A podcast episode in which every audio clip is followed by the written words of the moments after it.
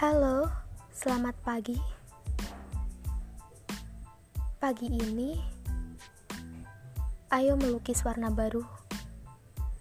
Ayo menulis sebuah cerita yang di mana nanti, kalau senja tiba, kita tidak akan mampu melupakannya.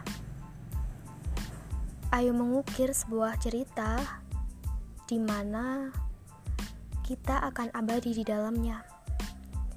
Selamat pagi, salam semangat baru, dan juga jangan lupa bersyukur karena atas setiap nafasmu detik ini dan atas setiap apa yang dapat kamu lakukan adalah sebuah nikmat yang sangat berharga.